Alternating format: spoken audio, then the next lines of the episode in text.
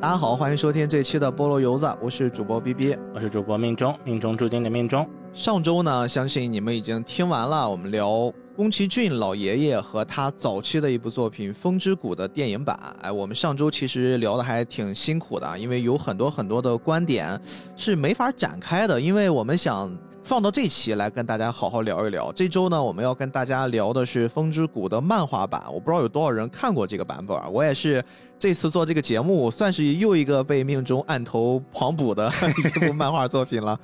哎，真的很不错，真的很不错。我上次看完这种作品有。来回咀嚼的那种欲望的，还是看另一个神啊，漫画之神手冢治虫老师的这个火之鸟。火鸟，哎，猜到了，真的就是这种感觉是完全一致的。所以你看啊，我们都知道手冢治虫是漫画之神，但是他在动画上有不可磨灭的贡献，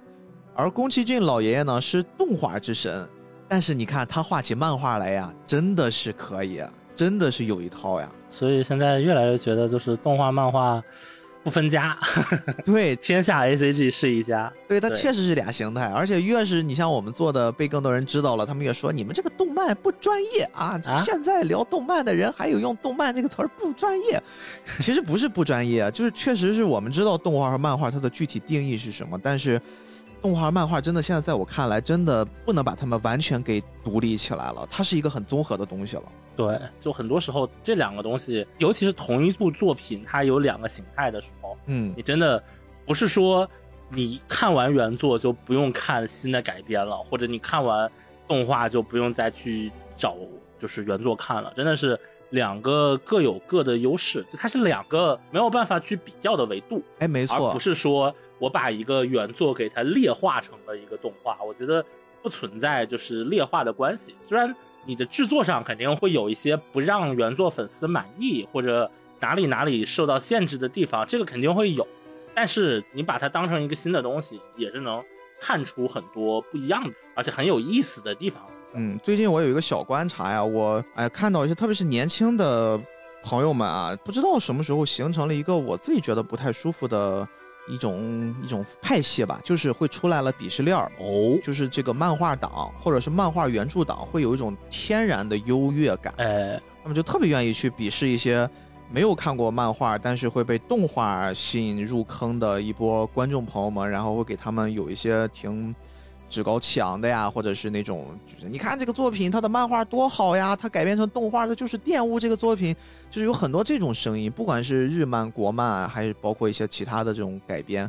包括今天咱们聊的《风之谷》也是这个样子。很多人一旦知道了《风之谷》它有一个漫画版，他会无限的往这个漫画版上去抬高它，然后去贬低这个动画版啊。你看他是不是做了很多删减啊？这个删减对很多人来说都是一个贬低的最主要的大方向。啊，因为有一些审核的原因，或者是有一些由静态变动态的改变形态过程之中，不得不的删除动作，就会导致，哎呀，你看这个破坏了我们原著，然后如果加了一些原创呢，又会变成，啊，你就破坏了我们的节奏，就是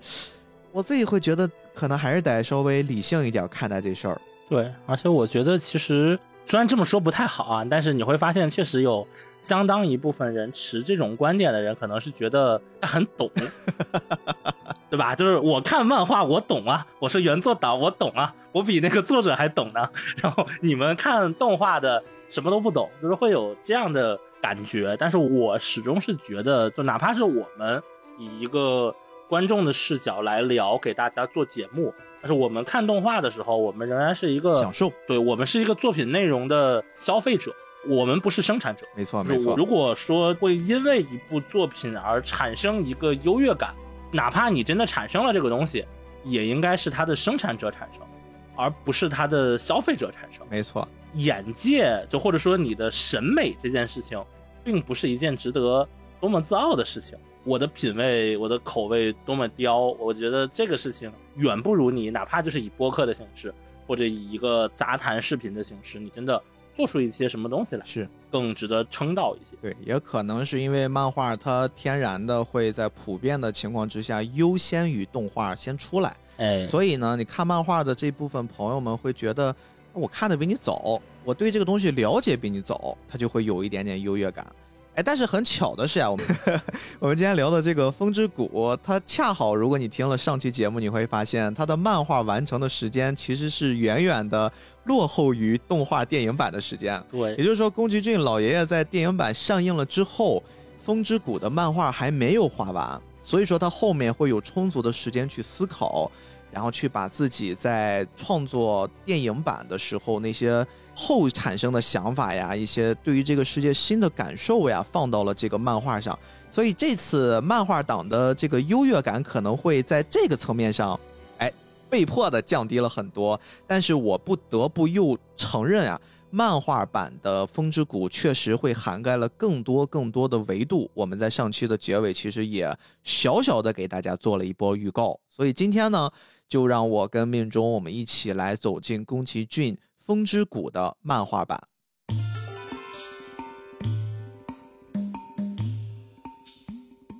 在聊这个漫画版之前，其实还是会有一些跟这个漫画创作过程之中相关的小故事，命中要跟大家来做一点补充啊！相信听完了这一段，你会对于这部作品有了更多好感，或者说你会有了更多想自己亲自去阅读的欲望吧。哎，这次其实谈不上是一些小故事，就还是跟大家简单的聊一聊这方面相关的事情。嗯，就特别希望给大家一个简单的小观点：《风之谷》的漫画其实它是一个超长篇的漫画，超长，一共有七卷，对，每一卷平均也有一个接近小二百页，小二百页，它一共是五十九回，没错。所以就是从它开始连载到连载结束，一共是花了整整十三年的时间，哇。从四十来岁一直画到了五十多岁啊！对，而且从电影上映，电影是这个连载开始后第三年上映，所以就是他漫画画完的时候，正好是电影上映的十年之后啊。所以在这个过程里，其实我会倾向于不把《风之谷》的漫画当成一部很核心的作品，就它不是一个点，它是一条线，因为在这十三年的过程里发生了。太多的事情，大家都知道，上世纪八十年代、九十年代那个时候，国际局势动荡，各种方面的事情，这些事情会影响宫崎骏他本身对于很多事情的看法。嗯，而这种影响最后落到了他的漫画上的改变里。这个其实也是宫崎骏他自己说的。他有一次做访谈的时候，别人问他说：“您这个作品是否是从头到尾审慎布局？我们花了十三年。”慢慢打磨出来的，宫崎骏这个时候给了一个非常果断的拒绝。他说不可能是这样的，嗯，就是因为我本身根本没有那样的构思能力。他说有好几次都是后来才明白，是因为当时赶着要截稿，所以故事才会走向了某种发展。然后当时其实他是看不出来的，他在后面回来看的时候才发现，当时原来是因为这个原因，故事才是。往这个方向去走，宫崎骏老先生也感受到了传统漫画家的痛苦呀，被催稿。对，是的，被催稿，而且他不仅是被催稿，他连正式的连载终止都经历了四次。嗯，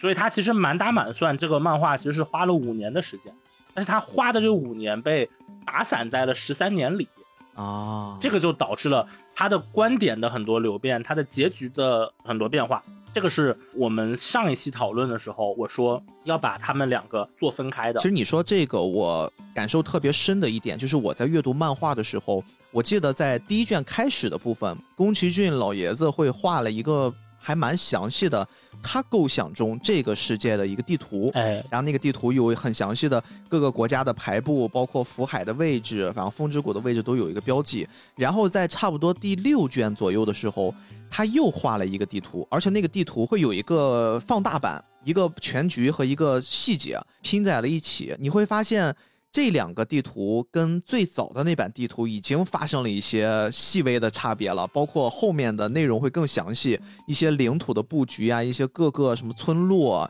种族，然后这些分布都会变得更全面一点儿。当然，我觉得如果我们从带入故事的视角，那一定是随着福海的这些战乱，包括这些各种的局态的变化，那一定这个地图的局部也要发生对应的改变。更多的，我相信是你前面说的，宫崎骏老爷子在创作过程之中，他不断的会有一些细节的补完，然后我们逐渐的会看到一个更加完整的风之谷的世界。对，而且在这个过程中，我们可以看到，他在进行《风之谷》的漫画连载的时候，他同时做了哪些作品呢？《风之谷》之后，《天空之城》、《龙猫》、或，《魔女宅急便》，全是大作。然后《红猪》这些作品，大家会不会觉得这些作品当然都是大作，都是嗯制作非常精美华美的，但是它探讨的主题会非常的柔和，就是没有那么的尖锐，或者没有那么宏大叙事。对，而在《风之谷》漫画连载结束之后，那会儿是《幽灵公主》的原案已经提交了，《幽灵公主》正式开始制作。也就是说，就是《风之谷》漫画连载完后的下一部作品是《幽灵公主》，《幽灵公主》之后是《千与千寻》，然后是哈尔的移动城堡、雅尚的波妞。就这个时候，宫崎骏的电影就开始变得复杂晦涩，然后有很多可以解读的地方。有很多可能看起来会比较，嗯，成人像吧？对，会往这个方向去做转化。嗯，而这个的其中一大原因，就是因为宫崎骏他作为一个创作者本人，他是有很多想要表达的欲望和想要表达的内容的。在他的漫画没有完结之前，他会把这一部分他的所谓的冲动啊、他的愤怒啊，都会在漫画中进行表达。所以这个时候，他拍的电影就会更柔和一些。确实也是精力分配的问题啊！你要完成一个完成度这么高的漫画系列，还是连载了这么多年，你要分给他的精力一定是不少的。然后你同时那边他后来也也有了自己的公司，对吧？还要完成自己的这个定期的电影计划，你不可能所有的都面面俱到。即便呀，即便咱说句公道话，嗯那几部作品也依然非常不错了。包括我们也说了。红猪，对吧？还有其他的几个，可能未来我们也会聊到，都是一些非常上乘的作品。只是说我们从叙事的逻辑、叙事的角度上，它一定是一个相对对于宫崎骏那个状态来说会收敛一些。对他不会把一些更深的东西放到里面，嗯就你当然去挖掘它的内核的时候，你会挖掘到很多很多东西。就像我们上次去聊红猪的时候，但是起码一个普通的，比如说如果是一个孩子，他去看红猪，他会觉得这是一个很热闹、很咋咋呼呼的哎，合家欢的电影。但是如果你让一个孩子去看《幽灵公主》，那里面的某些场面呀，比如说最后的山神呀，或者就是做断臂啊，其实会有一点点，就是像刚才说的成人像。这个原因就是因为当漫画连载结束之后，他还想表达这些内容怎么办？那只能把它塞进了电影里面去表达。这一点确实是。所以这个也是《风之谷》的漫画非常独特的一点。如果大家顺着《风之谷》漫画连载某一部分的顺序，和它这个时候对应的拍的电影或者在构思的原案企划，把它们两个嗯放在一起对照来看，可能就能看出更多不一样的地方。但是我们今天由于时间有限，就先集中在《风之谷》的漫画本身上来讨论。然后后续的话，我们可能会把它们穿插在一起，就是真正的把这个两个拼图拼上，然后补出一个完整的，无论是宫老爷子也好，还是当时的局势啊等等这一系列完整的版图。还有一点比较值得一提的，就是在画《风之谷》的过程中，宫崎骏进行了一个会被很多人认为他是有所转向的事情，就是他彻底的抛弃了马克思主义。啊，这是什么事儿呢？对，就是在整个的过程中嘛，就比如说那个东欧巨变啊、苏联解体呀、等等的一系列事情。他之前在做红猪之前，他说我到死都是一个赤化分子哎子。呦，但是风之谷完结的那一刹那，那个时候他说，嗯，我认为马克思主义是错误的，啊唯物史观是错误的，就是我 不得不舍弃它。后面他还说了一些不能说的，那不能说的我们就不说了，只是大家就注意到，就是原本的宫崎骏，他从我们之前聊过他的童年经历到他青年时的那一系列经历，在这个时候，嗯确实是完成了一个重大的，也不叫完成吧，就是出现了一个重大的转向。这个也是上周提过的那两本书的原因。第一本书叫《出发点》，第二本书叫《折返点》。而出发点和折返点中间的那个点，其实就是漫画《风之谷》完结的那个点。哦，哟，这个点补充的非常非常有用啊，会让我们更加理解宫崎骏在整个创作过程之中的心态转变。聊完了这些小小的故事的补充，相信你对于宫崎骏的理解会更加深一点儿。而在《风之谷》的这套漫画的创作过程之中，其实录制之前我也有跟命中聊过一嘴啊，就是我自己在看下来，整个感觉它真的还是一个传统的我们印象中老一派的，你说漫画家的那种创作方式吧。虽然宫崎骏并不是严格意义上的是一个漫画家自居，他还是以更多的动画创作知名，享誉全世界。但是他的漫画创作，如果大家随手翻开一下，即便是早期的几画，他的创作也非常成熟。他画的画面的华丽程度，真的就是每一笔他都是希望能用心的去描绘一个世界，很少有那种不太讲究的画面出现。而且命中，我记得上周我们在聊电影版的时候，其实也提过一嘴啊。看宫崎骏的漫画，其实会有一种浓浓的，好像看小说一样，它里面的文字。会量比较大啊，只有极少部分可能进入到了一些打斗场面的时候，他会用它灵巧的分镜，很讲究的排版，会让我们感觉会传统的那种看画的感觉。但是绝大多数其实都是用一些对话加上画面的配合，把那些比较深邃的思想的东西给放出来。对，而且它的漫画和动画的还有一个区别是，它漫画的那个线条之绵密。对对。之前我们说吹这个宫老的作画的时候，都是说你看《千与千寻》的那个白龙，那个龙胡须、毛鳞片如何如何。或者说这个安安野秀明画的这个安野爆炸，它这个爆炸如何如何？但是真的就是那些高光镜头拿过来，你放到漫画里，真的非常的不值一提。没错，但这个本身就是属性上的差别吧。动画你一秒钟拍二也得画十二张嘛，那确实你没有那个精力。但是就是漫画，它确实它的那个笔触之细腻，就它的线条也在传达信息量。甚至我会觉得用它的线条去看它的东西的时候。其实这个感觉和阅读文字是一种比较近似的感觉。哎呦，我印象很深的，你说这个我特别认同。宫崎骏在几个比较激烈的那种用线条反映出当时故事主人公的那种心境变化的时候，他甚至我们漫画大家都习惯的那个对话框，我们以往那些对话框其实都是一个纯白色的底子，描一黑边儿，然后会呈现出来一个对话里面的文字。它在这个里面有好多好多的部分，那个对话框都是用线条一条一条给拉出来的，就它不是一个直接勾出来的一个很规整的边儿，它是完全用我们描绘那种阴影的方式，把这个对话框给一笔一笔的给划出来。就这个工作量真的是非常非常大，但是你确实感觉在那个环境之下，整个的那种深邃的背景，那种幽幽暗暗的场域里面。突然多出了浮现出一个文字，那个文字毫无违和感，它不是给你一个大白框子摁在那儿。对，就是这个和我看过的一些美漫的那种铺很多字的方式其实是不太一样的。没错，没错。所以这本漫画其实给我的感觉啊，就是我先得说一句公道话，就是它不是一个嗯很容易阅读的，就是它的阅读的感受不是一个很轻松的感受。它比起漫画来说，更像是看有字的小说的感受。因为现在的漫画，它很多会主张就是让大家的阅读非常清晰，无论是给你什么动线的引导，还是这一个页面的这个主次的内容，甚至我们聊过条漫，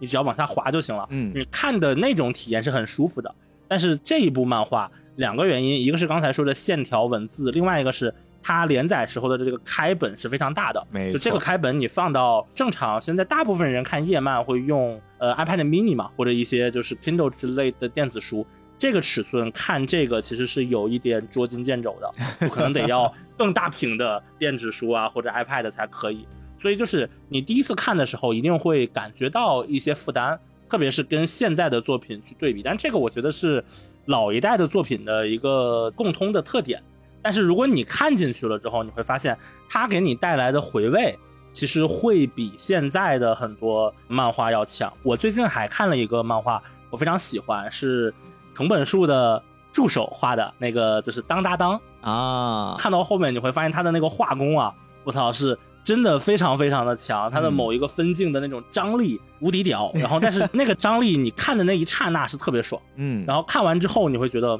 好像有一点点。过去了，没有什么更多的东西。然后，但是如果你看风之谷的作品，你会发现，你看的时候，因为它画面的信息量很大，嗯，所以你需要用你的大脑去处理这些信息，所以你不可能看到第一眼的张力非常大。它没有那种说我给你一个跨页特写，没有，它恨不得就是一页给你切成二十个格，就所以你不会看到那种第一眼的张力。嗯，但是你把这些都看完了之后，会有那种回味和余韵。甚至我会觉得看完这个漫画之后，给我的感受是，我可以从任意的某一页翻开它，然后就顺着这个地方就读，这种感觉。我觉得这个体验，就你让我比喻的话，我会觉得它更接近小说的感受。哎。所以说，这个大家如果阅读一下的话，一定会明白我在此刻跟命中表达的这个意思是什么。其实上个礼上个礼拜我们还收了一点点啊。宫崎骏因为这次《风之谷》的创作，会影响到了很多很多的作品。但是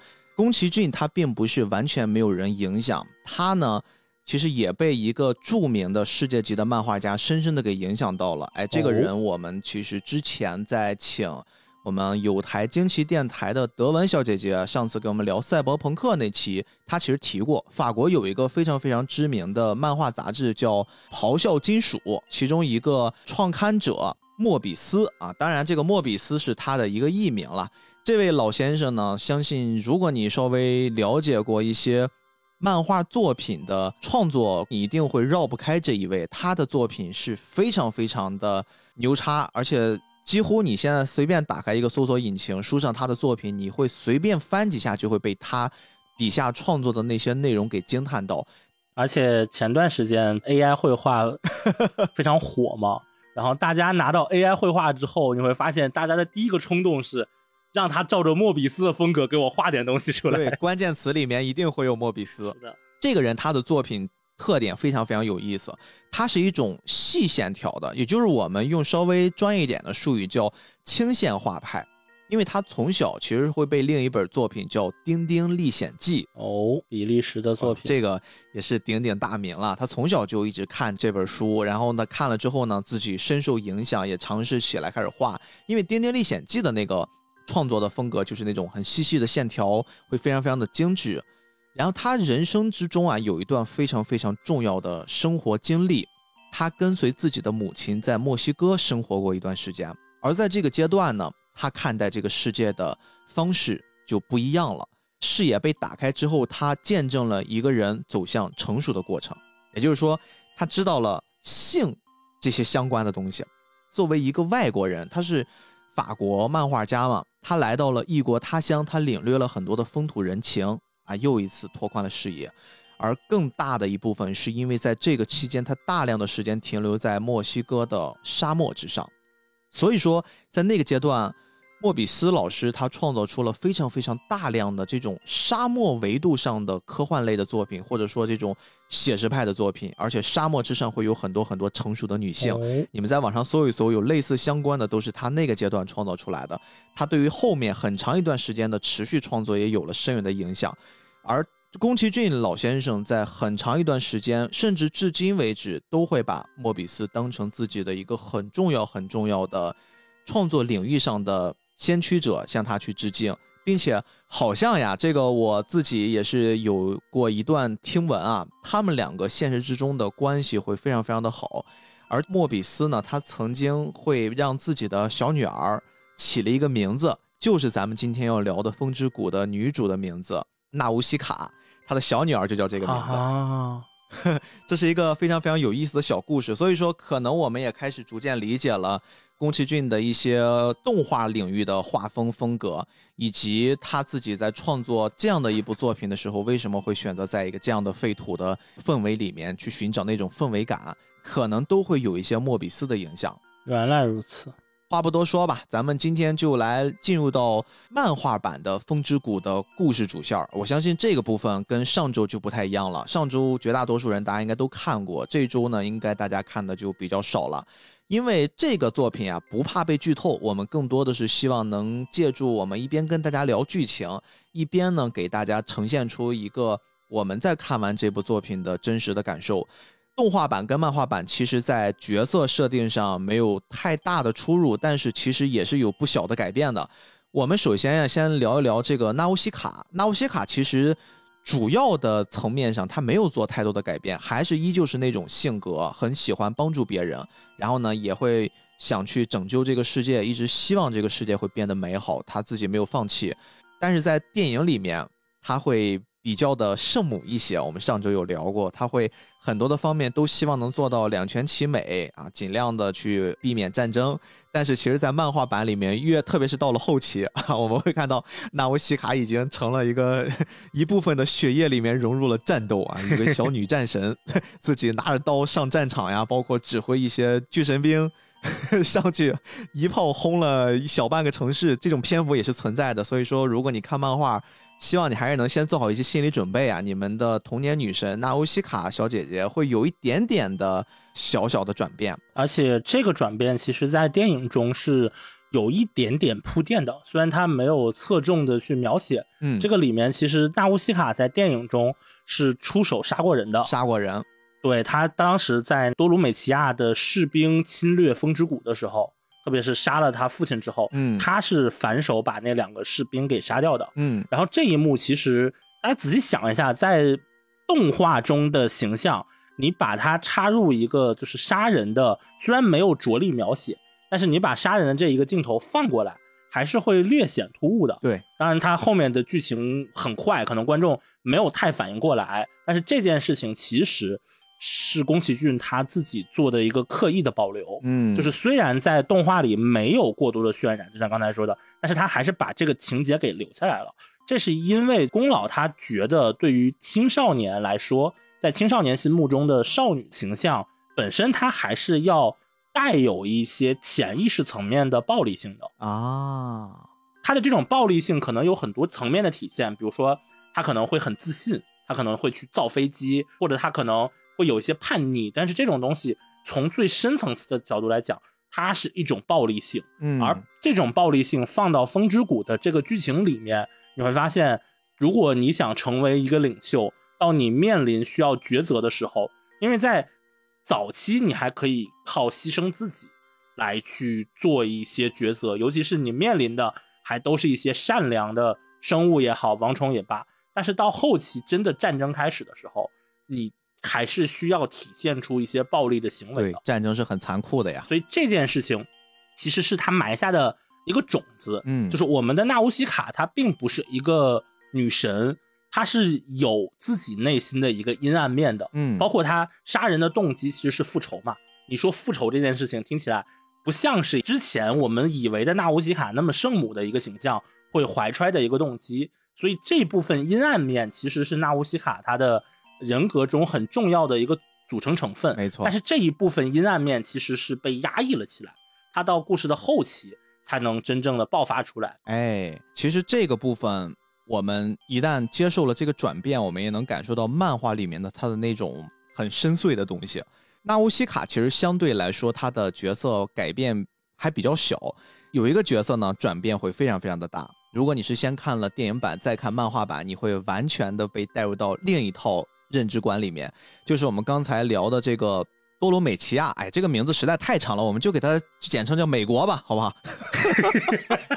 不是你你你别说，这个两个超级大国夹在中间，一个是帝国，一个是联邦制的。行吧，咱们就称之为这个多罗美奇亚，就叫美国好了。美国呢，其实在电影版里面只出现了一个主要的角色，就是库夏娜啊，当然他身边还有一个军师。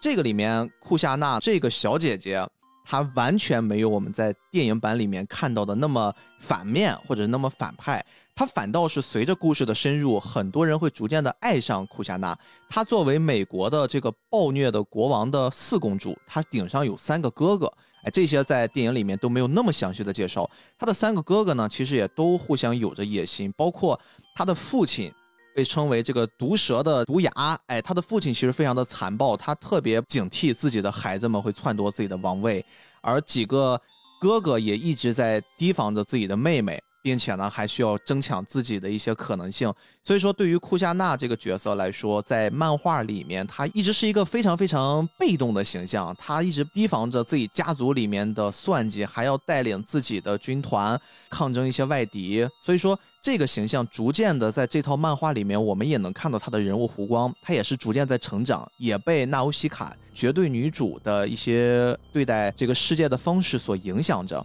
我还蛮喜欢库夏娜在漫画里面的这种塑造。对，而且它里面我记得大概中期的时候，它会有一个台词嘛，叫纳乌西卡，你就走你自己那条哎，平凡人的幸福小路吧。然后我要走上那条鲜血淋淋的与亲兄弟相残、被诅咒的什么通往权力的道路，就是那样一句话。你会发现他的形象，就他不是一个一开始在动画里那样一个、你不知道他是从哪里来的一个莫名其妙的反派，而是一个在权力斗争中。就想要脱离，但是没有办法脱离，最后自己还是走上了这样一条道路的，比较有觉悟的一条奋斗之路吧。啊、觉悟的道路，对对对 对，会有点这样的感觉。而且其实库夏娜的父亲，也就是整个我们这套漫画的算是终极大 BOSS 了。对，而且上一期其实也聊过嘛，说之前删除掉的一个镜头是他在下令巨神兵去攻击王虫之前，他自己有一个人造子宫破了，然后整个浑身被。染上了鲜血，就这个东西，你拿到现在你再回来看，就是染上红色鲜血的库夏娜和染上王虫的蓝色鲜血的纳乌西卡，确实是一个对应，很对仗。对，然后我们再来说最后一个变化比较大的啊，其他的我们就放到故事里面逐渐跟大家来聊一聊了。在电影版本里面，其实跟库加纳所在的美国一直抗争的佩吉特国，就是这个阿斯贝鲁，他自己一直作为一个。啊，这个国家的代表，但是他呢，在漫画版里面，他背后的国家这个佩吉特市是一个不是那么重要的国家了。嗯，他并没有绝对的实力可以跟美国去抗衡。哎，总是感觉这么叫，没关系啊，没关系。大家知道我们说的这个美国不是指的美国啊，我们指的是多鲁美奇亚，好吧？在漫画里面，其实培吉塔是只做了一件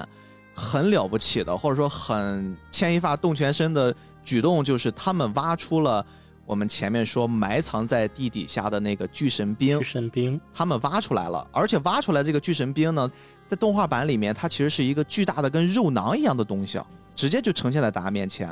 大家都去争抢这个玩意儿。但其实漫画里面，大家不可能都背着一个这么巨大的东西去争抢。其实他们挖出的是一个巨神兵的类似一个骨架方面的，就是一个骷髅。嗯，然后呢，旁边会有一个小黑盒，这个小黑盒里面有一块石头。哎，真正在这个世界里面，大家争抢的其实是那块石头，这个小小的石头它叫密石，然后在刚才那个黑色的箱子里面会有一个完美匹配这块放密石的空间，是一个凹槽。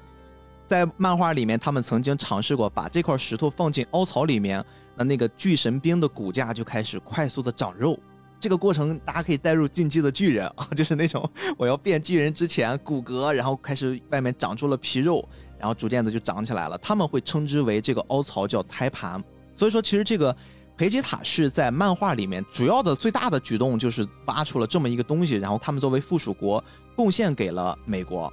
那么在漫画版里面跟美国真正对抗的那个国家是什么呢？这也是我们整个这个篇幅里面非常非常重要的板块布局了啊，有一个叫。土鬼联合王国，这个土鬼联合王国呀，其实他们最后做了删减之后，就变成了在动画电影版本里面的佩吉塔市啊，包括他们做的那些挺坏的事儿，什么把小王虫给吊起来，然后吸引大王虫进军，其实这些事儿真正的都是在土鬼国他们玩的，而我们在电影里面看到的那些绝大多数的剧情，前面的进展就是在整个漫画的前两卷啊，可能还不到两卷的篇幅。介绍了这个世界的背景完全一致，介绍了纳乌西卡的出身以及他们这个世界里面的阶级斗争啊，两个国家美国跟土鬼国之间的战斗，而且牵扯到了很多很多人对于领土的纷争啊，对于这个呃福海的这些担忧。这个故事真正在结束了电影的那个部分之后，是紧接着我们会看到了宫崎骏花了大量的篇幅给我们描述了一些。人类战争的场面的那种残忍啊，这个残忍呢，其实它会凝结到了几场主要的战斗里面啊。首先呢，是一场内部的王室战争啊。我们刚才说的多鲁美奇亚这个美国呢，刚才在介绍四公主的时候，我们会说过，她的三个哥哥其实曾经出卖过四公主的军队的信息，他们会把这些信息直接就给了到了他们的敌人土鬼国里面。土鬼国呢，它是这么一个大的结构，它顶上会有一个皇帝，这个皇帝呢会通过自己的一些技术手段，会笼络了底下有五十一个附属国，他们联合起来就叫土鬼联合王国。这个土鬼国的皇帝接收了被背叛的四公主的这个信息呢，就带着他的一些族人啊、一些部族去歼灭四公主，并且他有一个计划，是他要北上安居，因为他们本身生活的地方是在南边。这一点其实是有一个还蛮有趣的。如果大家结合地图来看，就是整个这个福海其实会更贴近于土鬼王国的那个地方，他们是有一大片区域是接壤的，而且随着福海的慢慢的蔓延。土鬼联合王国，他们的地区是一定会被逐渐的给侵蚀的，所以说他们呢，就最后不惜做了一个举动，也就是我们带入到动画电影里面那个举动，他们联合了一些小王虫，想发动一些王虫的大海啸，哪怕是毁灭了自己的这个国土，他们也要去做一些。更进击一些的进攻方式，进击一些，进击一些的。而王虫其实在这个过程之中，它会有一些预感。王虫它是会读懂人类，或者说它呢有超强的见闻色霸气的，它能预感到人类啊，好像要有一个更大的阴谋。当时王虫跟纳乌西卡，也就是我们说在电影版结局的那个部分，他们已经有了一些比较深度的接触，而且已经达成了一些好像灵魂上的羁绊。纳乌西卡呢，就一直想去阻止王虫，阻止的那个人类更伟大的阴谋。纳乌西卡也想参与其中，但是王虫在此刻就关闭了自己的内心。也就是说，纳乌西卡虽然可以读懂很多人的。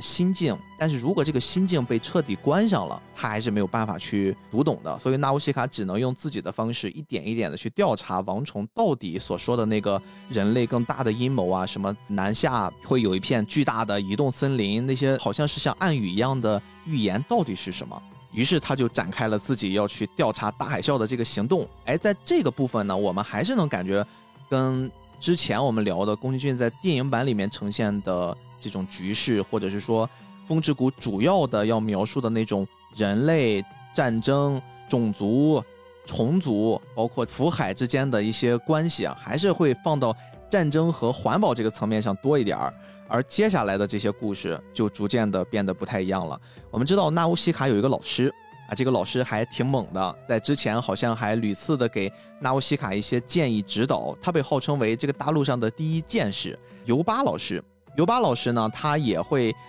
作为一个比较重要的支线，参与到整个纳乌西卡在调查的过程之中。尤巴老师自己也想去调查一下福海到底是怎么形成的，这些虫子到底是从哪儿来的。他就偷偷的混上了一个驯虫师的飞艇，也要前往福海进一步的调查。这个驯虫师啊，又是一个全新的概念了。在我们之前的电影版里面，好像也出现过，但是他没有具体的给你一个交代，说这一类人是个什么什么类型。这个驯虫师其实也是在这个时代里面，经过这么多年的发展，产生了这么一波人。哎，这类人呢，他们也有着比较强的能力，他们可以通过一些技巧、一些技能，去跟这些虫族建立沟通联系，然后并且呢，去通过一些。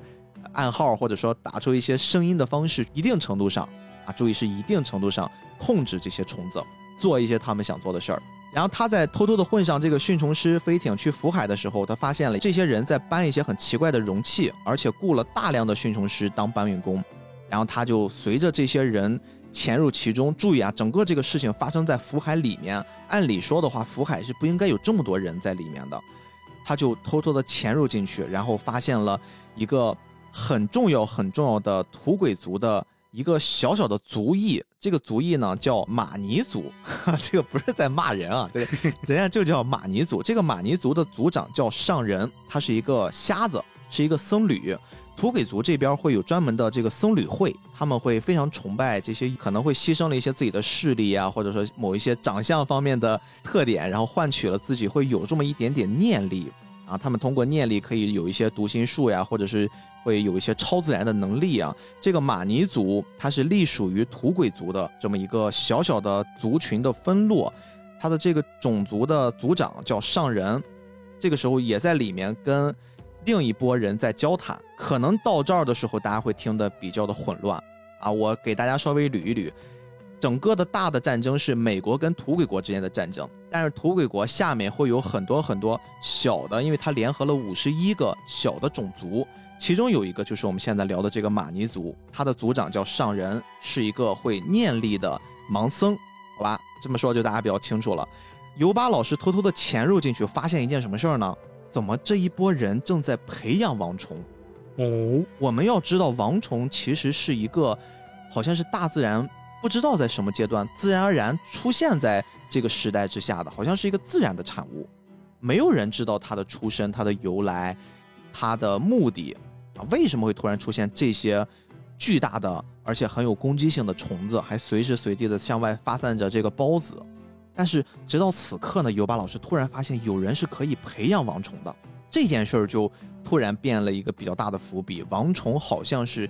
由人的一些技术的发展，以前我们是偷偷的通过去开采一些王虫，或者是破坏一些王虫、伤害一些王虫，得到一些利益。现在人类虽然技术没有太大的改变，但是已经可以培养王虫了。同时呢，呃，尤巴老师还遇到了一波人，这一波人也是一个新的种族，他们叫森林人。哦，哦哟，这波人其实是我在这个作品里面还挺喜欢的，就这波人是完全超脱了在整个故事描述大背景之下的那些普通的老百姓啊，那些人可能要不然就是参与到战争之中，要不然就是被战争所影响流离失所，而森林人呢，他们不管这个世界发生的那些动荡，他们就世世代代生活在充满了有毒气体的福海森林里面。一听这就是一波世外高人呀，有自己的一套，是吧？是的，在深渊中，在森林中可以居住，然后把这些一般人视为是危险的东西，对于他们来说就是家常便饭的这样一个族群。而且王虫的可以被培养这件事情，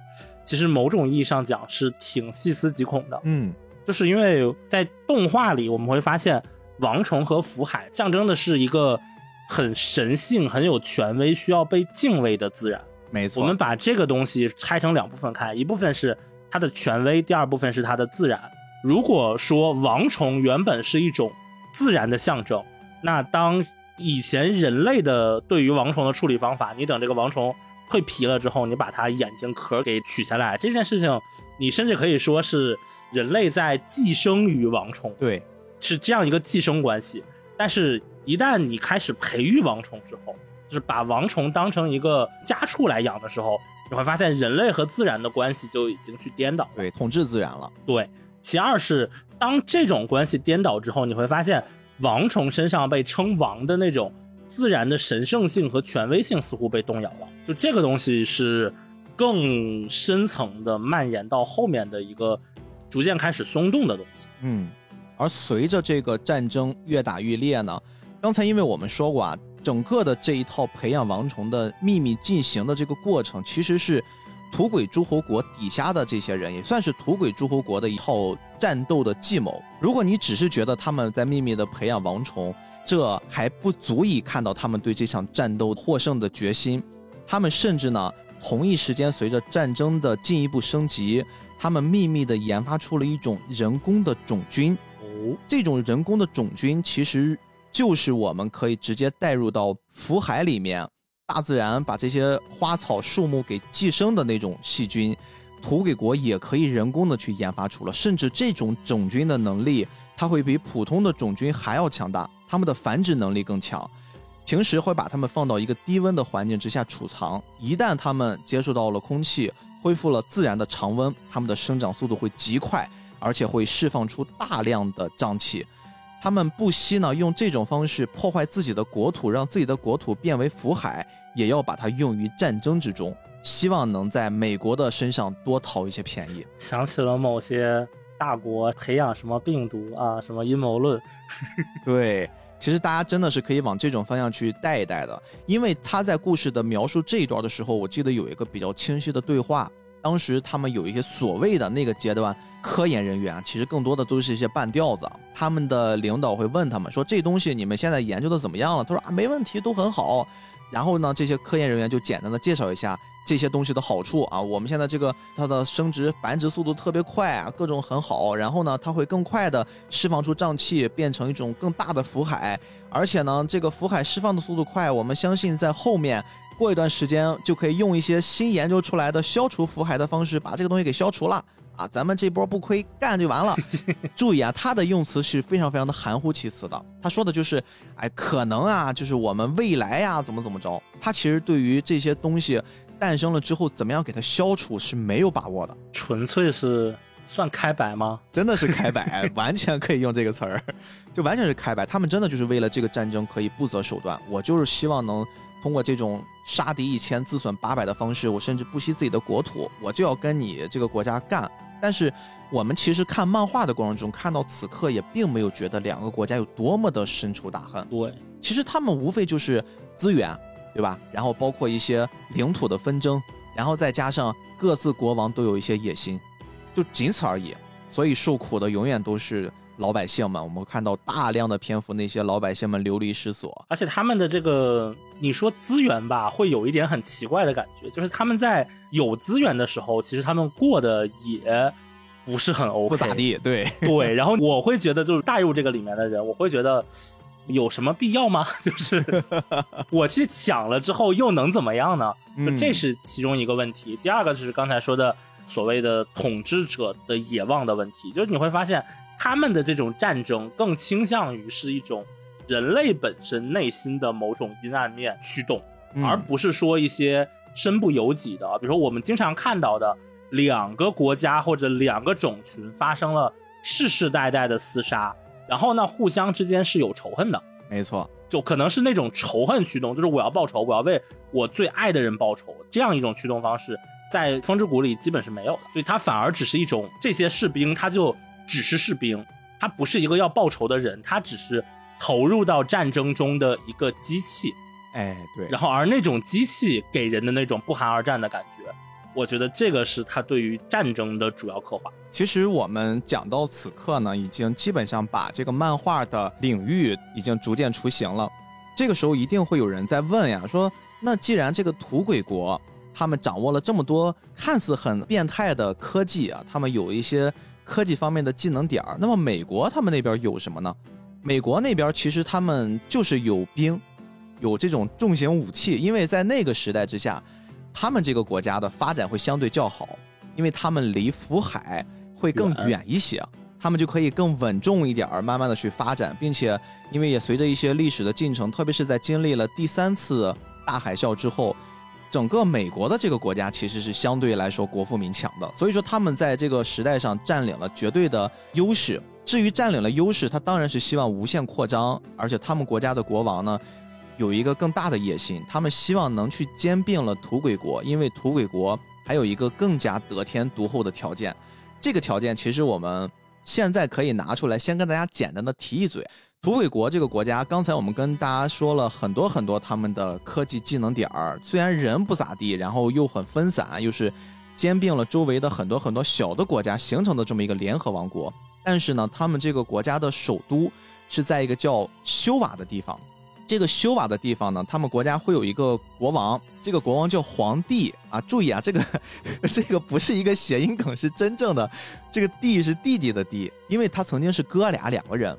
然后呢，这个国家的这个国王皇帝呢，他是有一些超能力的，他自己活了很久很久，但是可能身体不太好，但是他的超能力还比较强，经常可以用一些超能力，然后再加上在这个首都修瓦呢，有一个巨大的陵墓的一个地方，这个陵墓呢，经常会散发出来一些人类古早的科技啊，人类古早的一些知识。就无形中增加了这个小小的国家的一些战斗力，所以他们才因此可以拥有了一些战斗能力啊，包括一些跟这种强大的美国对抗的能力。总而言之，技术是偷的，哎，技术是偷的。但是后面我们会逐渐的，我跟命中解开这一套东西啊，这是一个非常非常宏大的呃历史事件。我们继续来说这场战争。我们现在说回土鬼国，土鬼国刚才说了，它可以培养王虫了。它可以培养出一种很恐怖的人工种菌啊，可以释放人工的孢子。他还做了一件事儿，他偷偷的呢把之前被培吉特氏挖出来的那个巨神兵也想运回自己的国家培养起来。哇，他们就几乎要把这些所有的这种歪门邪道的东西啊，这种这种感觉好像核弹一般的恐怖袭击、生化武器，全部都要运回自己的国家，不惜牺牲自己的国土，也要跟美国誓死一战。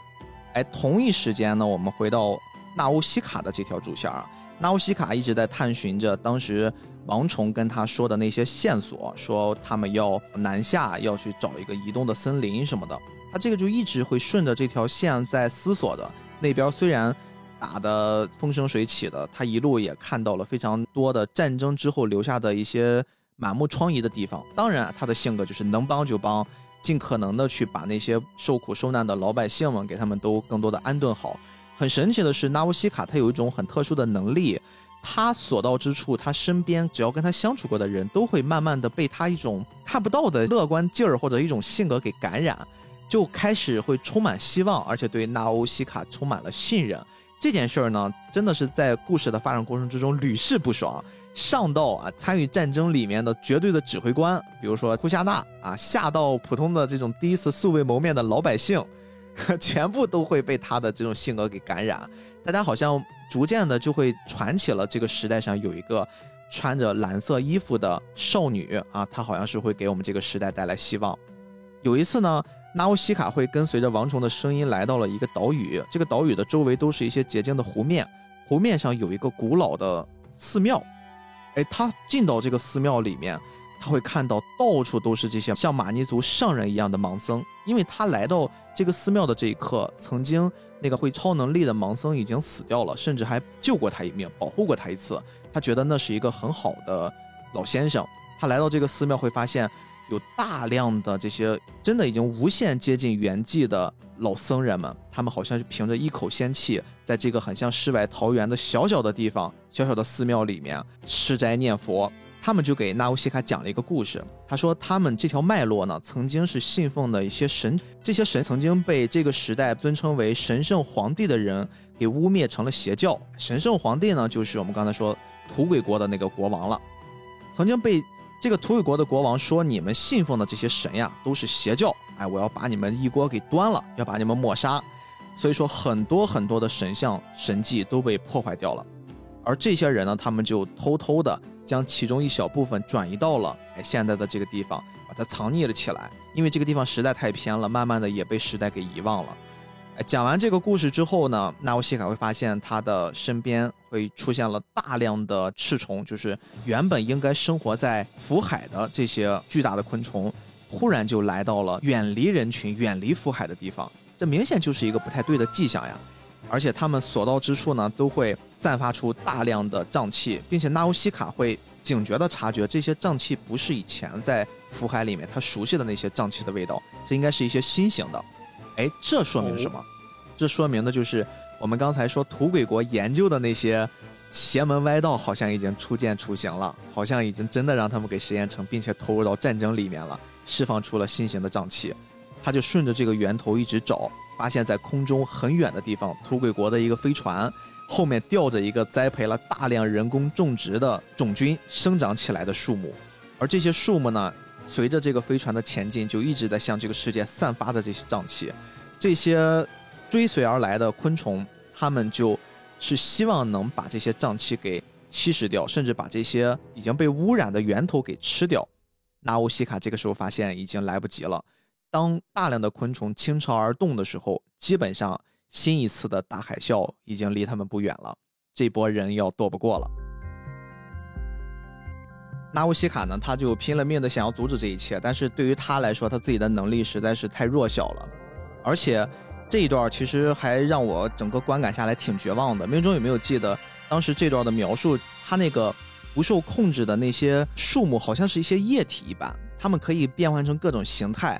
逐渐的把这个载着他们的飞船给捣毁之后，他们就落向了地面，就好像是自己在空中变成了一个降落伞的形态。来到地面，继续去腐蚀大地。这个时候，后面就出现了巨多的这些大型昆虫，他们拼了命的想在落地面之前把这些人工培养出来的腐蚀的种菌给吞噬而尽。但是前赴后继的，他们越吞食越死亡，就以命相搏，也没有把他们给吃干净。最后还是成功落地了。对，而且这个时候就是这些树木，它的那个造型其实不是我们平常看到的那种，从顶端开始有分叉，然后。是叫什么出芽，就不是那种，反而是它的尖端部分是一个比较圆滑的结构。就这个东西，如果你直接把它的形象拿出来，我会觉得它可能像一种植物和生物的肉块的那种混合。对，细长的史莱姆。对，这个东西铺天盖地而来的时候，我当时一下我就会想，如果我给它加配色的话，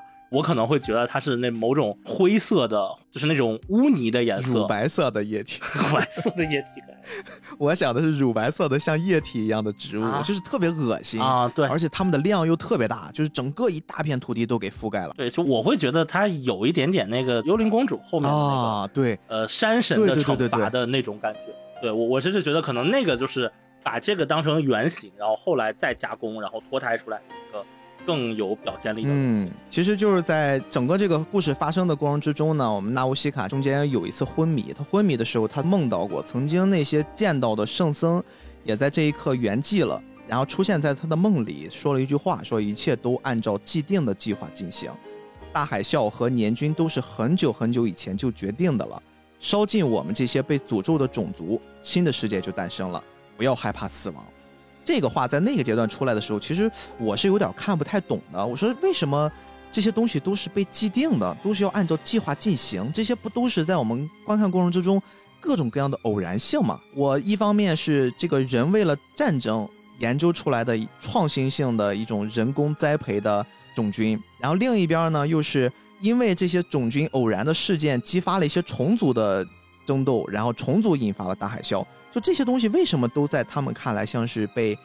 命运好像给紧锁到一起安排好的呢？哎，随着故事的进展，我们会发现这个事儿越来越不简单。刚才我们会说过，在土鬼国的这个国王，他自己被称为叫神圣皇帝，而神圣皇帝呢，在经历了很多的战争以及他自己特别想除掉纳乌西卡的过程之中，最终还是失败了，他自己死掉了。他有一个在统治了这么多年的过程之中，一直辅佐他的哥哥。其实他的哥哥觊觎他的王位很久，但是因为他打不过他的弟弟，弟弟有超能力嘛，他就一直在隐忍啊。终于等到弟弟死掉的那一刻，走上了王位，然后开启了他的霸权统治。他的这个霸权统治之下，其实就会诞生了我们刚才说的这些很恐怖的铺天盖地的大海啸呀，包括这些巨大的被吞噬殆尽的新兴的植物森林等等。这些东西一切都在印证着纳乌西卡在最开始听到王虫给他的预言所说的那般移动的森林啊，这些关键词好像都给合上了。而在这个过程之中，纳乌西卡又歪打正着的夺下了巨神兵的呃使用权吧。这个巨神兵也很巧，这个巨神兵呢，在纳乌西卡的配合之下，他逐渐有了自己的灵魂，他有了自己的思想，甚至纳乌西卡到了后面的阶段，他给了这个巨神兵命了个名，对，叫奥马。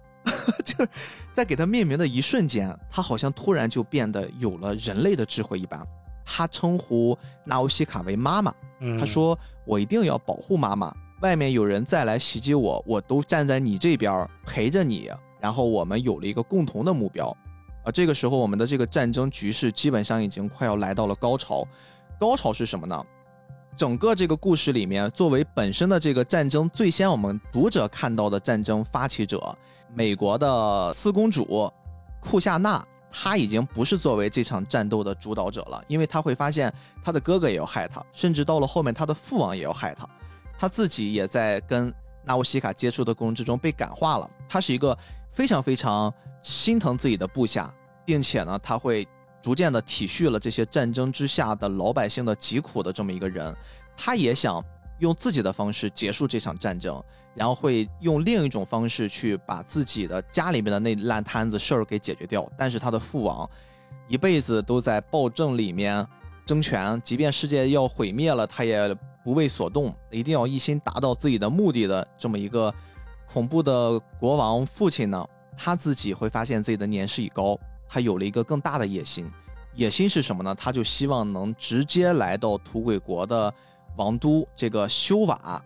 里面的那个陵墓跟前，把这个陵墓给拿下，因为陵墓里面埋藏着救人类的智慧结晶。他觉得进入到这个陵墓里面，就可以通过那些知识体系、一些科学技术，让自己获得永生、永生的这种可能性。哎呦，这个就太点了！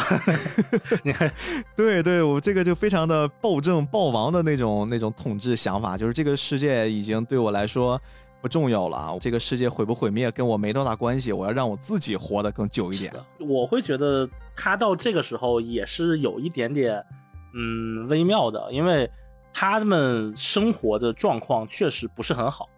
而且他的这一群三个儿子和女儿也都是这么勾心斗角。他变成了一种纯粹的想要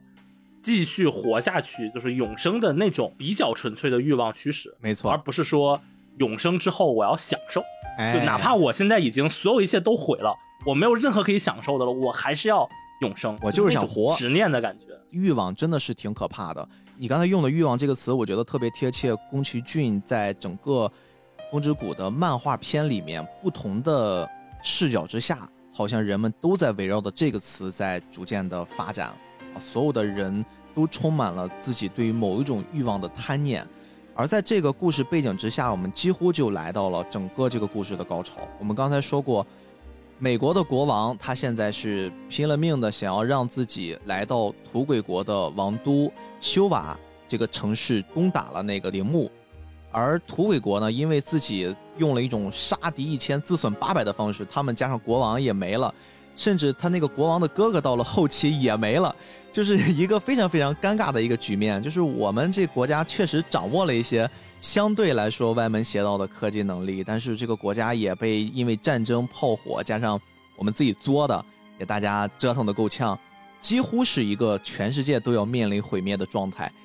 纳乌西卡呢，他在准备要来到这场大决战的最终战场之前，机缘巧合的路过了一个村子。哎，他路过这个村子呢，也非常的巧，是因为大家还记得在漫画和动画的开篇，他都是被他的这个老师尤巴给了他一个就是小动物一样，就是这个胡松鼠，然后交到他的手上。其实，在动画版里面，我一直没弄明白，我说这个这个小玩意儿到底有啥用？好像你从头到尾看完了这个这个篇章，也没有觉得它给到这个故事主线起到多么重大的作用。我一直觉得他到后面会不会变大，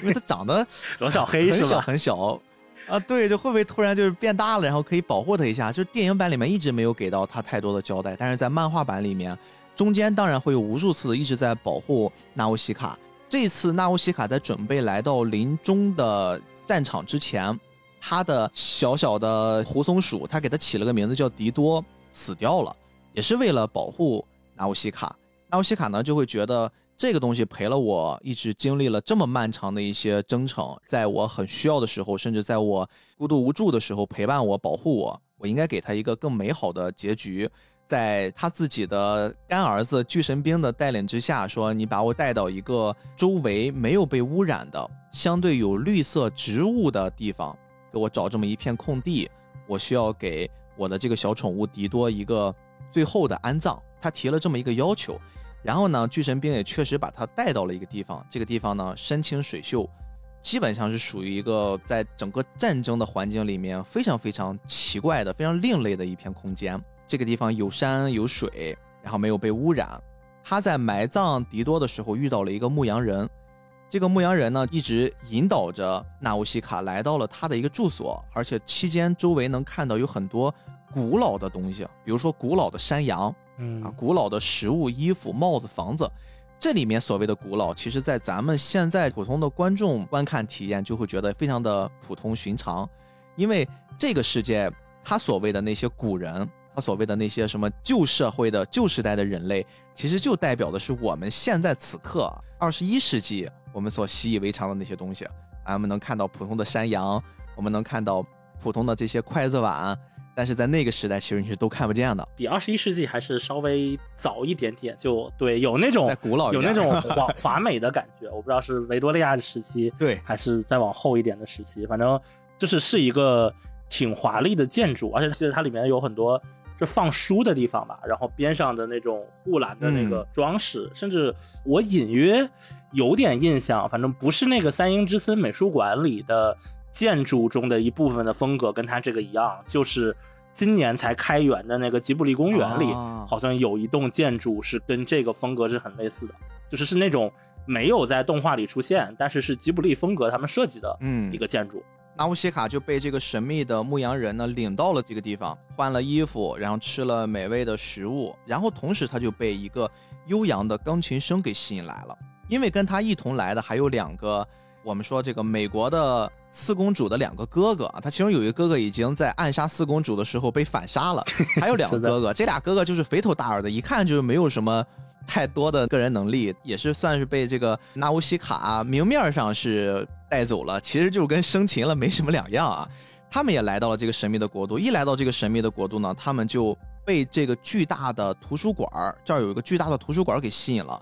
他们就拿到了几个钢琴谱，在钢琴面前就很自然地弹起来了，好像他们天生就会弹一样。这些优美的钢琴声跟整个这个时代显得格格不入，也吸引了纳乌西卡陶醉其中。然后在整个的过程之中，他突然有一瞬间，好像是就是灵魂回来了。他觉得我不能被这些美妙的环境呀，被这些优美的钢琴声给吸引，我还是要回到现实的世界，我还是要有自己要做的事儿的。他就拼命地往外面跑。发现这个农场里面啊，有一群不得了的形象。这个不得了的形象，我们在前面一直没有跟大家介绍，但是其实它是一个非常非常重要的角色。这个角色是一类，是一个种族，它被称为叫席德拉。席德拉是个什么东西呢？大家可以想象，就是把仙人掌变成了两倍的绿巨人这么大。然后呢，他们没有什么太多的智慧，可以被一些人通过一种方式操控。他们力大无穷，其实很像《迷宫饭》里那个能种菜的那种傀儡的感觉。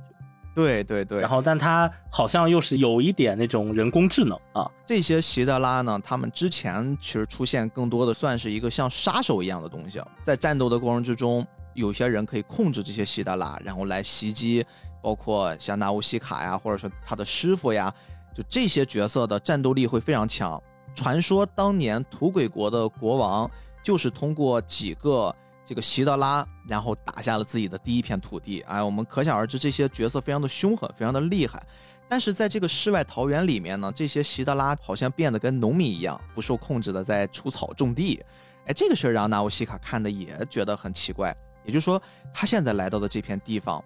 种种的迹象表明好像不太一般，跟他们从小到大所处的这个被福海侵蚀的世界有些不同了。这个地方我就开始要跟大家公布一下真相了啊！这个真相呢，一定会让没有看过的人大跌眼镜，或者说大为震撼。我尽可能的用我自己的理解来把这个部分给补充完整啊！命中也帮我稍微填补一下。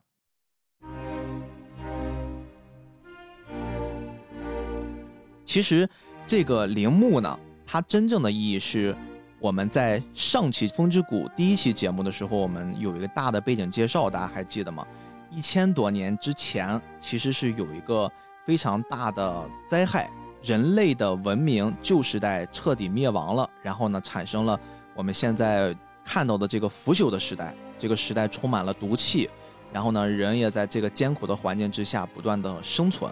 一千多年前的那些人去哪儿了？大家有考虑过这件事儿吗？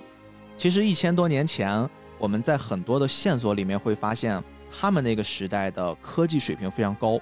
他们那个时代呢已经达到了一种非常先进的人类文明，而且，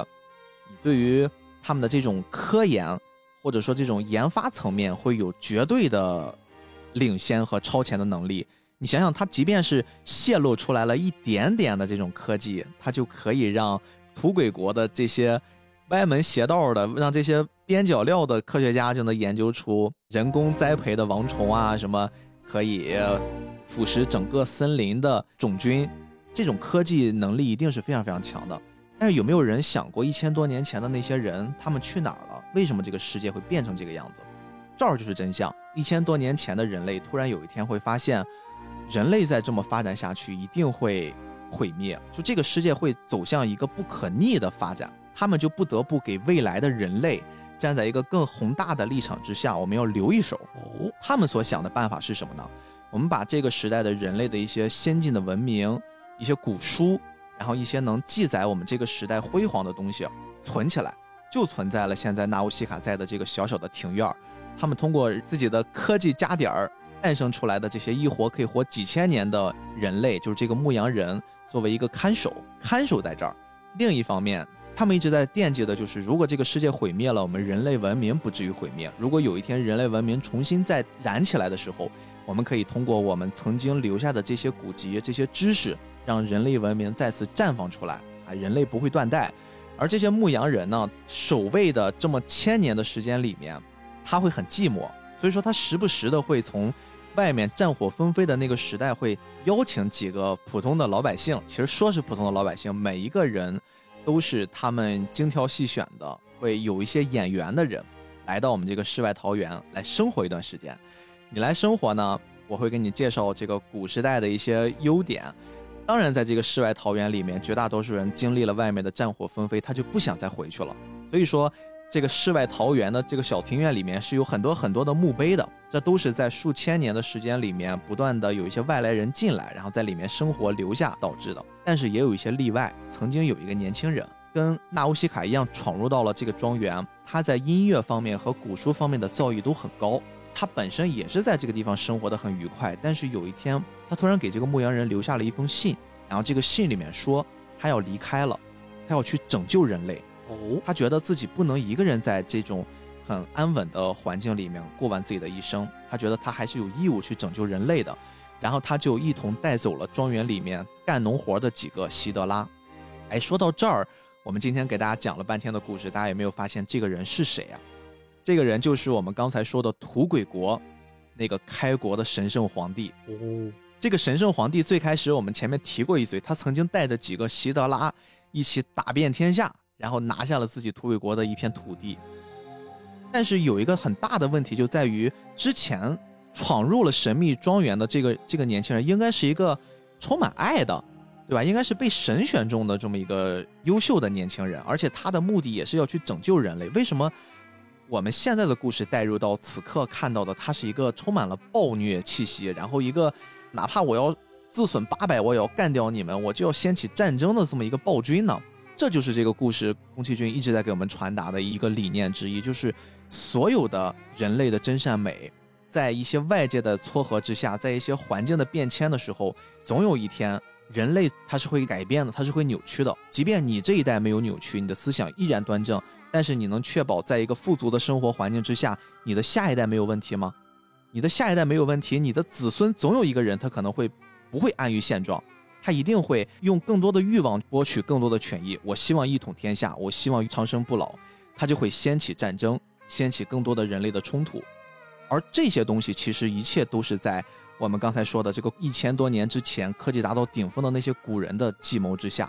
这些古人他们会发现，总有一天人类会变成这个样子，所以他们实现了一个非常非常可怕的计划。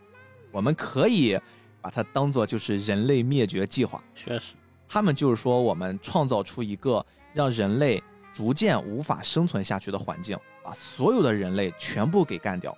然后呢，我们再留下一些人类的经过改良的胚胎，这些胚胎培育出的人都是真善美的，他们都是没有欲望的，他们都是每天喝喝茶、谈谈音乐啊，聊聊古诗词，就是这种很美好状态之下的这些人类。这些人类呢，慢慢的在繁衍起来，形成了这波新人类，然后再借助他们之前留下的那些人类的古迹、人类的文明，那这就是一个理想的世界。哇，就这个高度就一下子给上去了。而且为了这一批所谓的新的纯净的人类可以生活，他们不惜毁灭掉整个世界。他们毁灭的方式非常非常的可怕。首先啊，他们会改变了这个世界的人类的一些基因。我在这个世界不断的释放毒气，这些人类如果一旦适应了这个世界的毒气，我们刚才说过，福海真正的目的是要净化这个世界的。如果真的有一天这个世界被净化的干干净净，就像我们现在呼吸的空气一样干净的时候，这些绿色的植物可以自由生长的时候，此刻纳乌西卡这个时代的人他们是活不了的，因为他们的身体已经无法接受新鲜的空气了。哇，这是第一个啊，就是完全把整个这一代人给抛弃掉了。另外，他们会觉得，如果只是靠这些福海的气息，慢慢的这么蔓延，慢慢的洗刷，这个时间这个周期实在太久了，他们就会动用一些听起来就是很可笑的，也是前面我们一直在说的，这一切都是在计划之中，按照计划在发展，这其实都是古人的计划，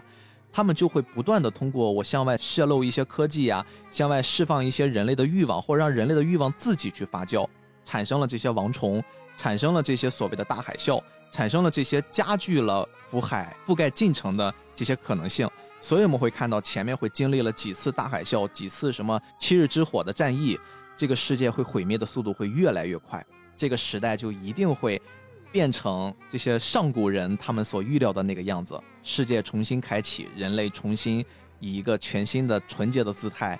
再次回到这个地面。换句话说，他们认为就是人类应该是纯洁的。而现在这些可以和所谓的毒气、瘴气相伴而生的，其实并不是人类，就它的那种不洁性，实际上它更像是一个中间态的一种实验动物耗材。你用完之后，也不会给你一张什么通往新世界的门票，不会的。你你们把这个 福海什么东西弄完之后，那你们就可以去死了，不会有容身之所，对吧？嗯对，会是这样的故事。嗯，还记得刚才我们说过土鬼国的圣都修瓦的坟墓吗？那个修瓦的坟墓里面其实就埋藏着上古人类留下的那些优良的基因胚胎，而且在这个陵墓里面，它外观很像是埃及金字塔的那个造型，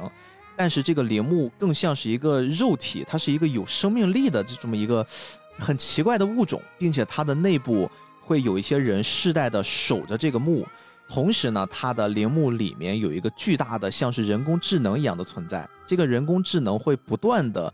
去把控这个世界的平衡，然后觉得这个世界该有纷争了，他就开始向外泄露一些上一个世代遗留下来的文明、一些科技，或者是去加剧一些人类的战争，挑起一些人类的战争啊。这一个王朝如果死完了，我再去通过我的一些大数据的计算，我再培养起一个新的王，让这个新的王建立一个新的国度。继续去孵化他的野心，掀起下一波战争，加剧这波人类的死亡。所以你会发现，到这个时候，其实最大的一个冲突点是，刚才我们在很早之前，纳乌西卡他们就知道，福海也好，王虫也罢，他们是在净化世界的。嗯，就这件事情，其实没有任何的新的认知。没错，他们拿到的新的认知，最多是他们这个身体没有办法在。所谓的真的纯净的环境中生存这件事情，其实对他们冲击不大。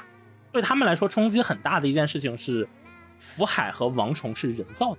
哎，对，就是我们在前面已经铺垫过，说福海和王虫他们象征着自然，象征着神圣，象征着权威。你会发现，当这件事情尘埃落定之后，你会发现一切都是人工的，对自然的象征。这件事情，砰的一下就碎掉了。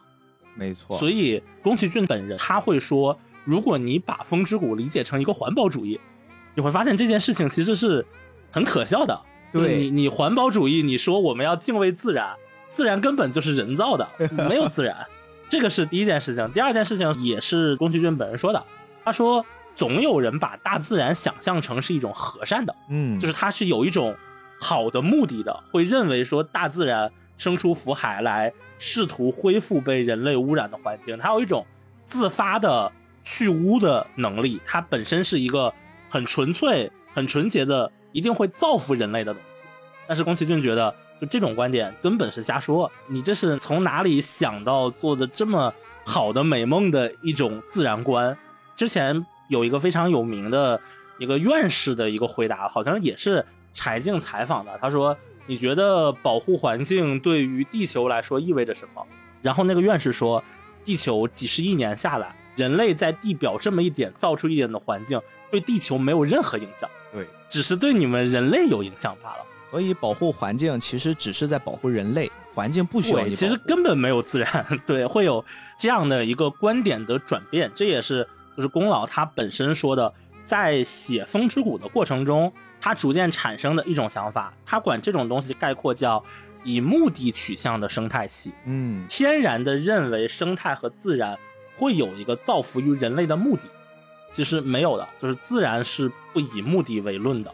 这个也是他的一个很大的观点的转变和在漫画里的一个变化。所以，虽然《风之谷》这部漫画，就哪怕他画到这里的时候。他在上世纪九十年代的时候，也是被很多环保主义者拿出来说：“哎呀，我们应该保护地球，然后保护环境的。”但是如果大家听到这里，就会发现，其实写到这里，它跟环保真的一点关系都没有。故事的结尾呢，纳乌西卡其面临了几个选择。第一个选择是他要不要跟之前绝大多数闯入神秘庄园的那些客人一样，继续在这个庄园里面过完自己的一生。他的选择是不要。第二个选择是。他要不要继续来到已经知道了真相的土鬼国的圣都修瓦的陵墓里面去继续完成自己之前的使命，阻止那个国王？他选择是要。而进入这个陵墓之后，他看到了这套人工智能，他完整的知道了真相背后发生的故事的时候，他会跟这套人工智能附身在的一个小丑身上，引发了一段对话。这段对话呢，或许就是宫崎骏老先生在花了十多年的时间做了一部漫画，甚至前面还有一套动画电影，他自己真正想表达的东西啊。我呢，就跟命中两个人跟大家稍微的来把这段对话读一读，大家来近距离的感受一下宫崎骏的思想。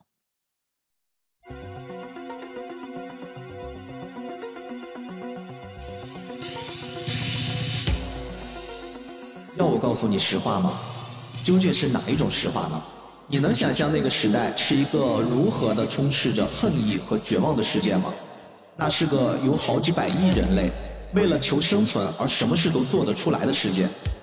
有毒的大气，凶猛的太阳光，枯竭的大地，接连发生的新疾病，无穷无尽的死亡。各种的宗教，各种的正义，各种的名利关系。为了调息，甚至连神明都造得出来，但却没有一个方法真的可行。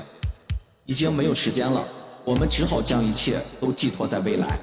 这是为这个旧世界所制造的墓碑，同时也是朝着新世界的希望。当恢复到清净的世界时，将已经适应了污染的人类改造还原的技术，也将记载在这里。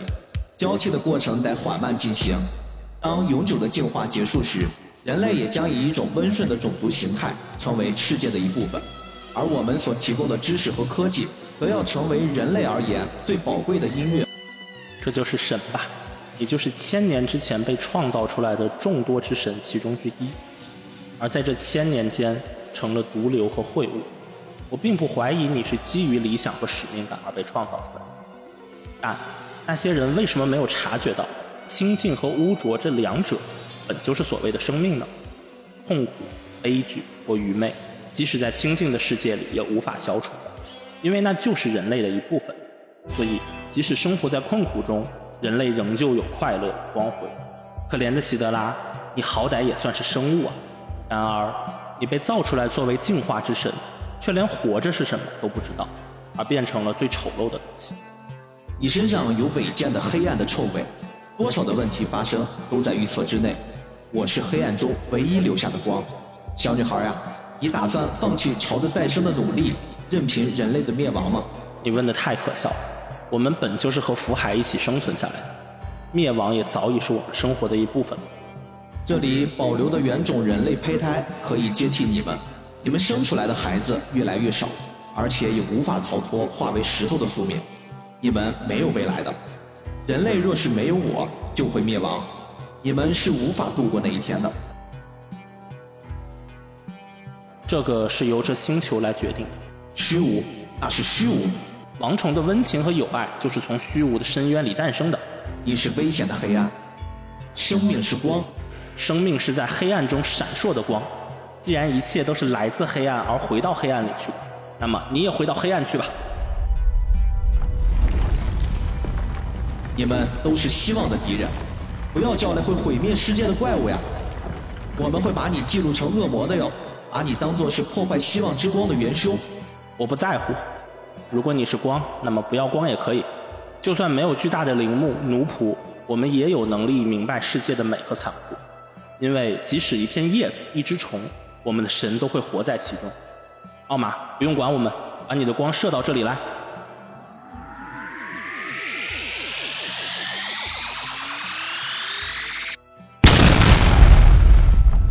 我很欣赏你啊，你真是破坏与慈悲的混沌呀！老爹承认你就好了。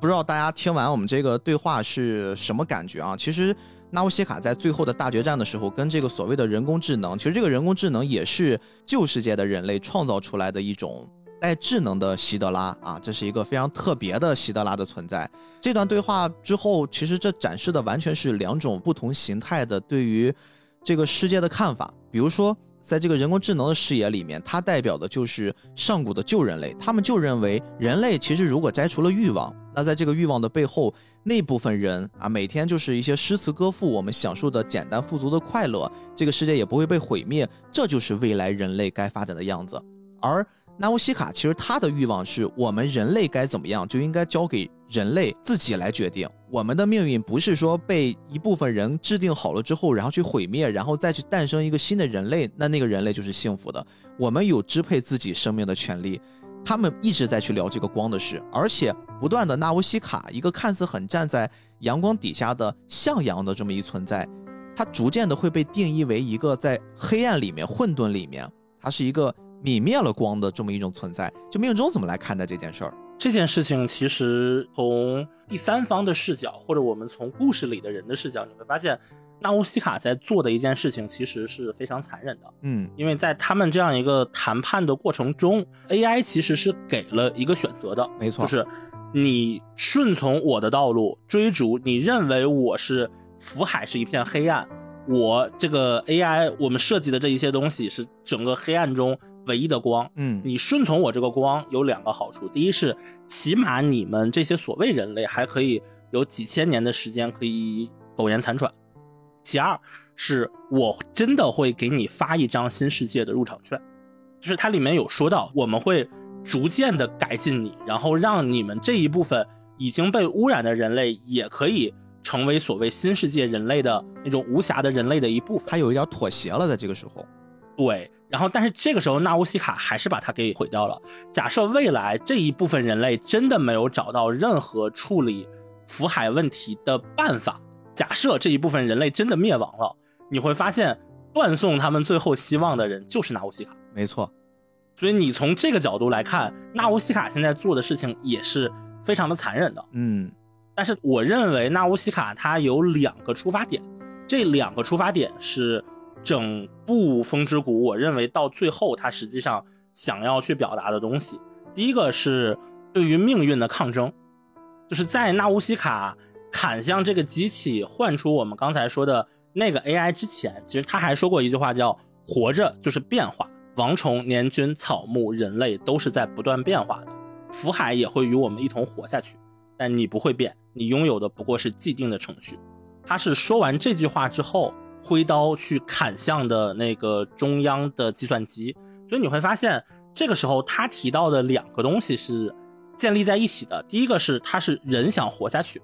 但是这个活下去的本身是在不断变化的，而不是一个既定的东西。嗯，我们会发现它的这种既定其实是贯穿整个风之谷的。你现在会发现，与其说福海和王虫，它所隐喻的是自然。你不如说福海和王虫在知道这一切真相之后，它隐喻的是一种命运，是一种被早已定好的、无可规避的既定的命运。不管这个命运是对于地球好的，是怎么进化的，是多么光明的，它仍然是一种既定的命运。而在纳乌西卡眼里看来，说你这样既定的人，哪怕你是神，你连活着是什么都不知道。我们首先要反抗的是这样一种东西。嗯，这个就又有一点日本动画。通用的那一套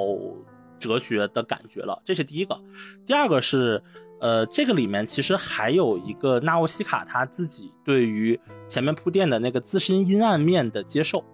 其实纳乌西卡以前一直是对于自身的阴暗面隐隐有担忧的。他第一次接受自身的阴暗面，是他之前被传到某一个意识空间里的。那个时候是神圣皇帝的尸体以一个非常腐烂的形态缠着他，对。然后当时是森林人带他一起从他内心中的沙漠逃到了森林。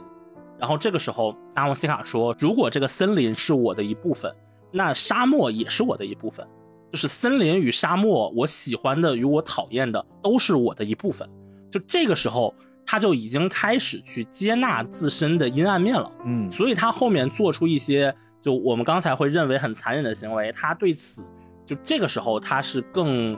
持一种坚定的态度吧，就他不再会在这个方面有任何怀疑。就你看纳沃西卡一路走来，其实他有三个桃花源，第一个桃花源是风之谷，对，本身是一个世外桃源；第二个是刚才说的在牧羊人的花园里，它也是一个就是避世之地。第三个其实是森林人给他许诺的，你可以跟我们一样，一直隐世活在森林里。纳乌西卡都不要，他要去为这个世界的未来做出一些改变。然后，而这个过程就本来他内心深处对于他自身阴暗面的怀疑，这个地方进行了一点松动。然后到后来，刚才说的真正的决战的时候，这个时候我认为它是一种彻底的与自己和解吧，因为。跟刚才说的内心的阴暗面，就是我的纯洁善良和我内心残忍的一面一脉相承的，其实是我纯洁善良这一面对应的更像是王宠。嗯，王宠他们是纯粹的，他们是个体代表集体，集体代表个体，他们是超然的。而我内心的黑暗面，其实是我作为人类的一部分，而大家能看到人类社会。是一个什么样的乱象？然后我们无法压制自己的欲望，然后一片杀戮、血腥，就是这样的两个之间的冲突。但是他忽然知道的一件事情是，这个所谓的王宠的那种纯洁也是人工造的。换句话说，这一部分纯洁其实和我们被之前视作污秽的人类是分不开的。所以这个时候他会说，我们需要的不是光，而是黑暗中的光。光和黑暗是完全融在一起的，当然，直接拿光和影、黑和白之间的这样一个对比，我觉得还是会稍微浅薄一点。实际上，这个里面涉及到宫崎骏宫老他本身对于自然或者说对于远古森林这个意象的一个概念，这里再稍微拐过去说一下。其实，在宫崎骏早年的时候，他对于自身脚下的这片土地，日本的土地，他是又爱又恨的。因为二战结束以后，当时的全球的那种美国为主的文化宣传，会一直认为说啊，日本是四等国家，日本人就是愚蠢，会有大量这样的宣传，导致宫崎骏听到这样的宣传之后，虽然他不想承认，但是他对于脚下这片土地确实是爱不起来。嗯，他是什么时候才开始接受日本的？其实是。在制作《阿尔卑斯山的少女》的过程中，他曾经到瑞士去采风，在瑞士采风的过程中，才开始察觉到他更喜欢日本的景色。这个其实是他接受日本的一个契机。而后面宫老他接触到了一本书，是中尾佐助的《栽培植物与农耕的起源》。在这本书中，中尾把整个日本的意象建立出了一种叫照叶树林文化的东西。然后在这个过程后，宫崎骏他才茅塞顿开。在出发点那本书里，他说：“国家的框架、民族的壁垒与历史的凝重都逐渐远去了，照叶树林的生命气息涌入了钟爱软糯年糕与粘稠纳豆的我。”哦，就这个时候，他是以一种照叶森林的意象来接受了自己脚下的土地。他开始意识到他对于自然的热爱。对于宫崎骏来说，他有两个理想乡，一个理想乡是共产主义的乌托邦，另外一个就是这个远古的树林。所以在《风之谷》这个故事刚开始连载的时候，宫崎骏他真的是认为远古的树林就是我们之前说的那般神圣、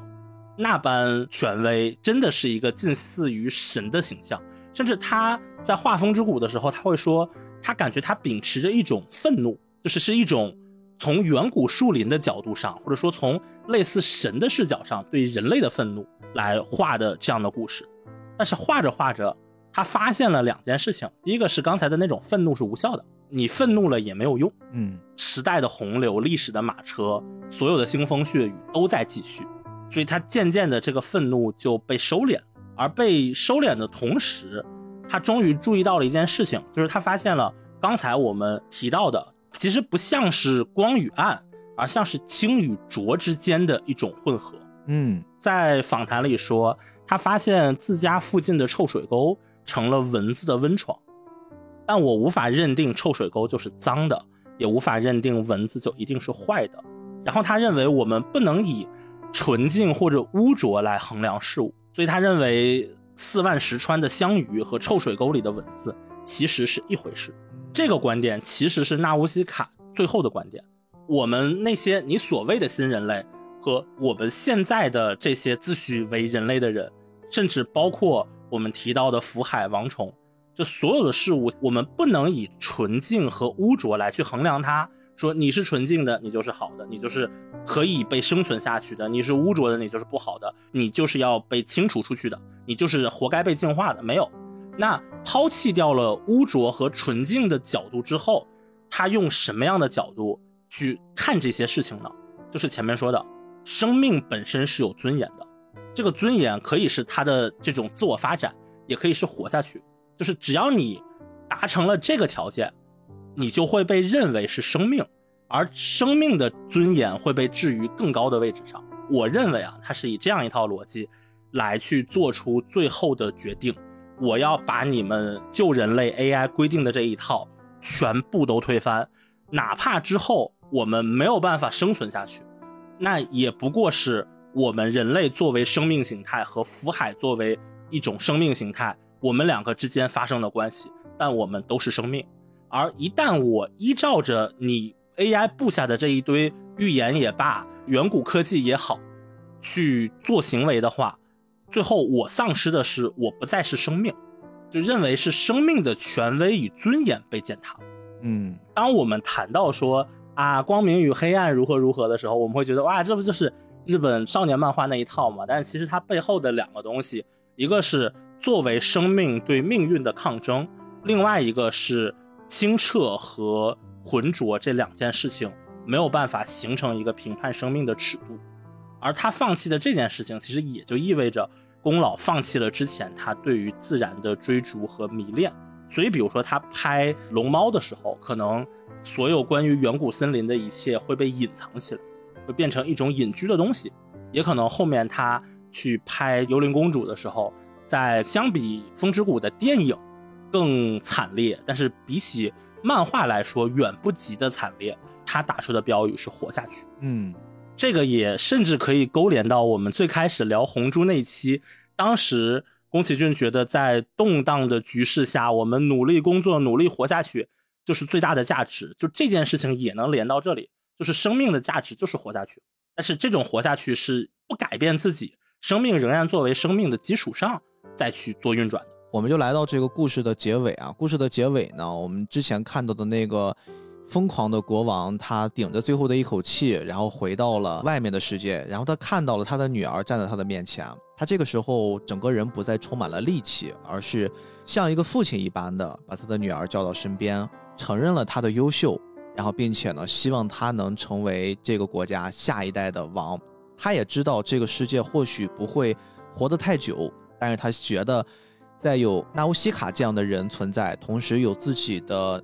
小女儿存在，率领的这个国家一定不会走向那么快的衰亡。而纳乌西卡呢，这个时候也把大家招呼到一起，他说了一句：“来，各位，